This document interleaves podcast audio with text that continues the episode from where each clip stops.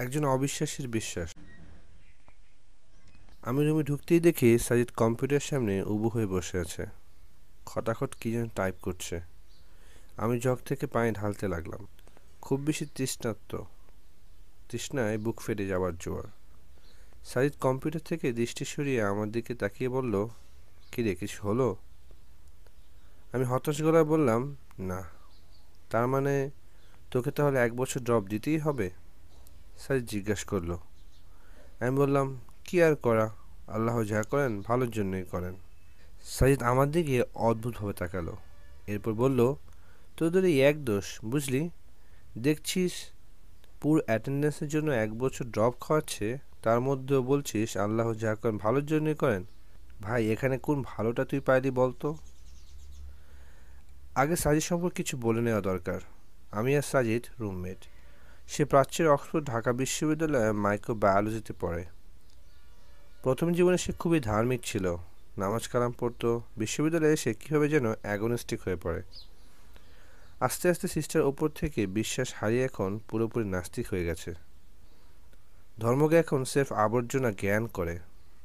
তার মতে পৃথিবীর ধর্ম এনেছে মানুষ। ঈশ্বর ধারণাটা স্বার্থ স্বার্থনেশী কোনো মহলের মস্তিষ্ক প্রশস্ত কল্পনা মাত্র সাইদের সাথে এই মুহূর্তে তর্কে জড়াবার কোনো ইচ্ছাই আমার নেই। কিন্তু তাকে একদম উপেক্ষা করেও যাওয়া যায় না। আমি বললাম, আমার সাথে তো এর চেয়েও খারাপ কিছু হতে পারতো, ঠিক না? আরে, খারাপ হওয়ার আর বাকি আছে নাকি? হয়তো, যেমন? এরকম হতে পারতো, ধর, আমি সারা বছর একদিন পড়াশোনা করলাম না। পরীক্ষায় ফেল মারলাম। এখন ফেল করলে আমার এক বছর ড্রপ হয়ে যেত। হয়তো ফেলের অপমান আমি মেনে নিতে পারতাম না। আত্মতা করে বসতাম।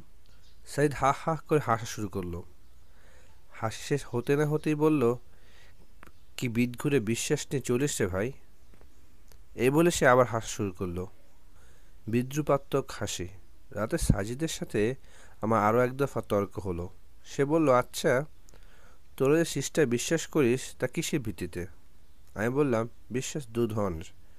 একটা হলো প্রমাণের ভিত্তিতে বিশ্বাস, আর একটা ঠিক শর্তরূপে বিশ্বাস বলা যায়। অন্যটি হলো প্রমাণ ছাড়াই বিশ্বাস। সাজিদ আবারও হাসল। সে বলল, দ্বিতীয় ক্যাটাগরিকে সোজা বাংলায় অন্ধবিশ্বাস বলে রে পাগলা। বুঝলি? আমি তার কথায় কান দিলাম না। বলে যেতে লাগলাম, প্রমাণের ভিত্তিতে যে বিশ্বাস, সেটা মূলত বিশ্বাসের মধ্যে পড়ে না। আর বিশ্বাসের মধ্যে পড়লেও তা খুবই টেম্পোরারি এ বিশ্বাস এতই দুর্বল যে এটা হঠাৎ হঠাৎ পাল্টায়। সাইদ এবার নড়ে চড়ে বসল। সে জিজ্ঞেস করল কীরকম আমি বললাম, যেমন ধর, সূর্য আর পৃথিবীকে নিয়ে মানুষের একটি আদিম কৌতূহল আছে। আমরা আদিকাল থেকে এদের নিয়ে জানতে চেয়েছি। ঠিক না? হুম, ঠিক। আমাদের কৌতূহল মেটাতে বিজ্ঞান অতীত আপ্রাণ চেষ্টা করে গেছে এবং এখনও করে যাচ্ছে। ঠিক? হ্যাঁ আমরা একাত্ম ছিলাম। আমরা নির্ভুলভাবে জানতে চাইতাম যে সূর্য আর পৃথিবীর রহস্যটা আসলে কি। সেই সুবাদে পৃথিবীর বিজ্ঞানীরা নানান সময় নানান তত্ত্ব আমাদের সামনে এনেছে। পৃথিবী আর সূর্য নিয়ে প্রথম ধারণা দিয়েছিলেন জ্যোতিষবিজ্ঞানী টলেমি। টলেমি কি বলেছিল সেটা নিশ্চয়ই তুই জানিস? সাইদ বলল হ্যাঁ। সে বলেছিল, সূর্য পৃথিবীর চারিদিকে ঘোরে। একদম তাই। কিন্তু বিজ্ঞান কি আজও টলেমির থিওরিতে বসে আছে? না, নেই। কিন্তু তুই কি জানিস, এই টলেমির থিওরিটা বিজ্ঞান মহলে টিকেছিল পুরো দুশো পঞ্চাশ বছর। ভাবতে পারিস, দুশো পঞ্চাশ বছর ধরে পৃথিবীর মানুষ যাদের মধ্যে আবার বড় বড় বিজ্ঞানী, ডাক্তার, ইঞ্জিনিয়ার ছিল, তারাও বিশ্বাস করতো যে সূর্য পৃথিবীর চারিপাশে ঘোরে। এই দুশো পঞ্চাশ বছর তাদের মধ্যে যারা যারা মারা গেছে, তারা এই বিশ্বাস নিয়ে মারা গেছে যে সূর্য পৃথিবীর চারিদিকে ঘোরে। সাজিদ সিগারেট ধরালো।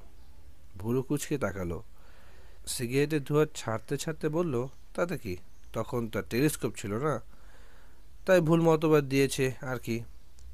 পরে নিকোলাস কোপারনিকাস এসে তার থিওরি ভুল প্রমাণ করল না? হ্যাঁ কোপারনিকাসও কিন্তু একটা মস্ত বড় ভুল করে গেছে। সাইদ প্রশ্ন করল, কীরকম? অদ্ভুত। এটা তো জানার কথা। কোপারনিকাস টলেমির থিওরি বিপরীত থিওরি দিয়ে প্রমাণ করে গিয়ে দেখিয়েছিলেন যে সূর্য পৃথিবীর চারিদিকে নয় পৃথিবী সূর্যের চারিপাশে ঘোরে। কিন্তু তিনি এক জায়গায় ভুল করেন এবং সেই ভুলটাও বিজ্ঞান মহলে বিদ্রুপে টিকেছিল পুরো পঞ্চাশ বছর। পঞ্চাশ বছর? কোন ভুল? উনি বলেছিলেন, পৃথিবী সূর্যকে কেন্দ্র করে ঘোরে, কিন্তু সূর্যকে ঘোরে না। সূর্য স্থির, কিন্তু আজকের বিজ্ঞানীরা বলে, না, সূর্য স্থির নয়, বরং সূর্য নিজের কক্ষপথে অবিরাম ঘুরছে। সাইদ বলল, সেটা ঠিক বলেছিস। কিন্তু বিজ্ঞান জগতে এটাও নিয়ম যে বিজ্ঞান প্রতিনিয়ত পরিবর্তিত হবে। এখানে শেষ বা ফাইনাল বলে কিছুই নেই। একদম তাই। আমিও জানি বিজ্ঞানের শেষ বা ফাইনাল বলে কিছুই নেই। একটা বৈজ্ঞানিক থিওরি দুই সেকেন্ডও টেকে না, আবার আরেকটা দুশো বছরও টিকে যায়। তাই প্রমাণ বা দলিল দিয়ে যা বিশ্বাস করা হয়, তাকে আমরা বিশ্বাস বলি না। এটাকে আমরা বড় জোর যুক্তি বলতে পারি। যুক্তিটা এরকম তোমার ততক্ষণ বিশ্বাস করব যতক্ষণ তোমার চেয়ে অথেন্টিক কিছু আমার সামনে না আসছে। সাজিদ আবার নড়ে চড়ে বসল। এবার সে কিছুটা একমত হয়েছে বলে মনে হচ্ছে। আমি বললাম, ধর্ম আর সৃষ্টিকর্তার ধারণা বা অস্তিত্ব ঠিক এর বিপরীত।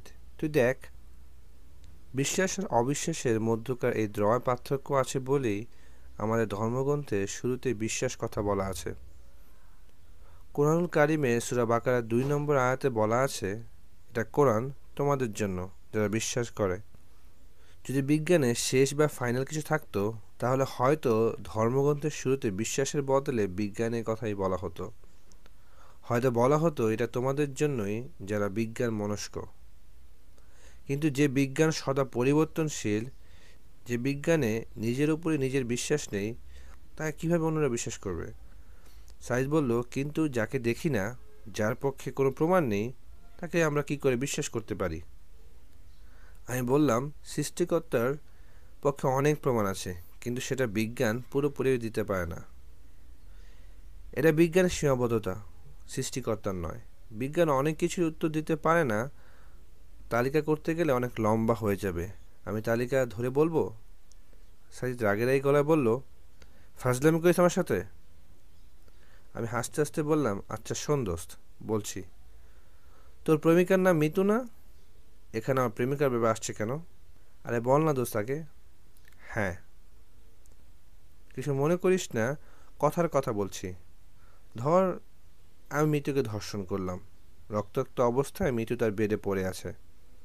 আরও ধর, তুই কোনোভাবে ব্যাপারটা জেনে গেছিস। হুম।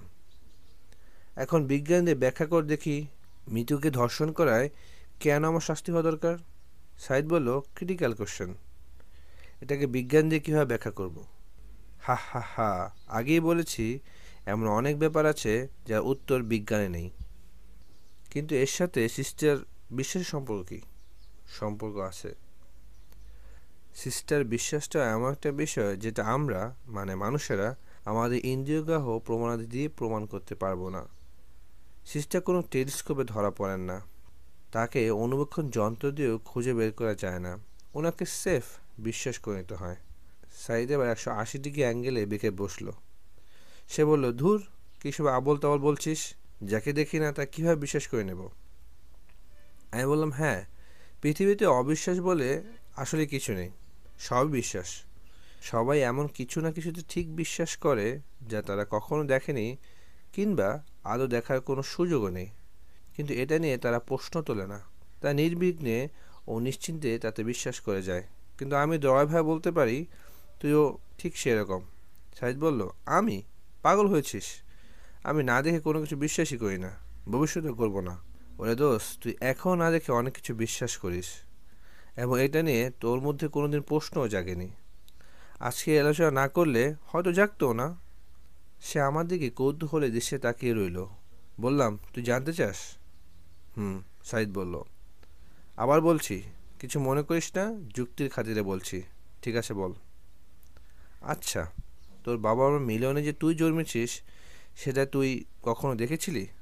অথবা তোর কাছে এই মুহূর্তে এই সংক্রান্ত কোনো প্রমাণ আছে? হতে পারে তোর জন্মের আগে তোর মা তোর বাবা ছাড়া অন্য কারোর সাথে দৈহিক সম্পর্ক করেছে। হতে পারে তুই সেই ব্যক্তির জৈব ক্রিয়ার ফল। তুই এটা দেখিসনি। কিন্তু প্রমাণহীন এই বিষয় নিয়ে কোনোদিন একবারের জন্য কি তোর মাকে প্রশ্ন করেছিলি? নিশ্চয়ই করিসনি। ছোটবেলা থেকেই যাকে বাবা হিসেবে দেখে আসছিস এখনও তাকে বাবা বলে ডাকছিস। যাকে ভাই হিসেবে জেনে আসছিস, তাকে ভাই বলে ডাকছিস। বোনকে বোন বলছিস, তুই না দেখি এসব বিশ্বাস করিস না? কোনোদিন জানতে চেয়েছিস এখন যাকে বাবা ডাকছিস, তুই আসলেই তার ঐশ্বর্যত কিনা?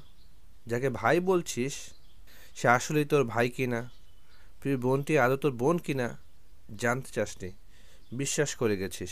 এখনও করছিস। ভবিষ্যতেও করবি। সিস্টার, বিশ্বাসটাও ঠিক এরকমই দোস্ত। এটাকে প্রশ্ন করা যায় না, সন্দেহ করা যায় না। এটাকে হৃদয়ের গভীরে ধারণ করতে হয়। এর নামে বিশ্বাস। সাইদ উঠে বাইরে চলে গেল।